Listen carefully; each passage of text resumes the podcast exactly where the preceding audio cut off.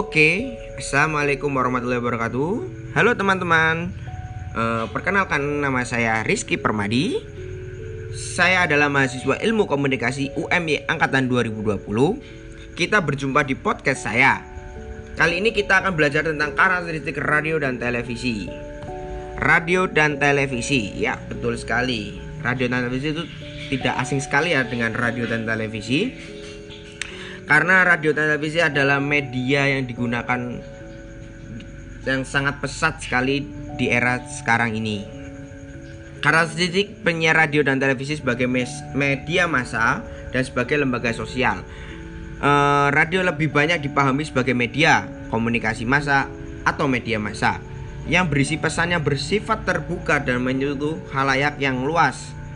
Nah, maksud dari luas itu adalah eh, masa, masa yang luas sekali. Radio bisa disebut sebagai media dengan atau media aduktif.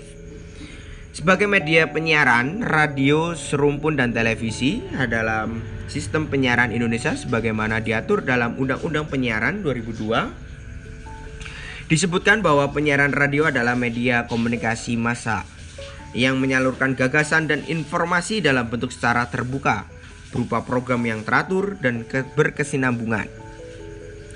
Eh, radio sebagai media penyiaran merupakan jenis media masa ketiga yang lahir di dunia setelah pers and film. Lalu ada televisi sebagai media siaran audiovisual. Televisi adalah media yang serumpun dengan radio. Jika radio hanya menyalurkan suara, televisi mampu menyalurkan suara dan gambar.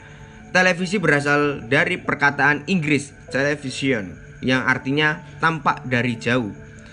Cel adalah jauh and visio adalah tampak. Televisi berkembang sebagai media massa karena suara dan gambar yang disiarkan itu menyentuh halayak yang banyak serta bersifat terbuka. Dalam sistem penyiaran nasional sebagaimana yang diatur dalam Undang-Undang Penyiaran 2002 disebutkan bahwa penyiaran televisi adalah media komunikasi massa dan media massa dengar pandang yang menyalurkan gagasan dan informasi dalam bentuk suara dan gambar, baik terbuka maupun tertutup, berupa program yang teratur dan berkesinambungan.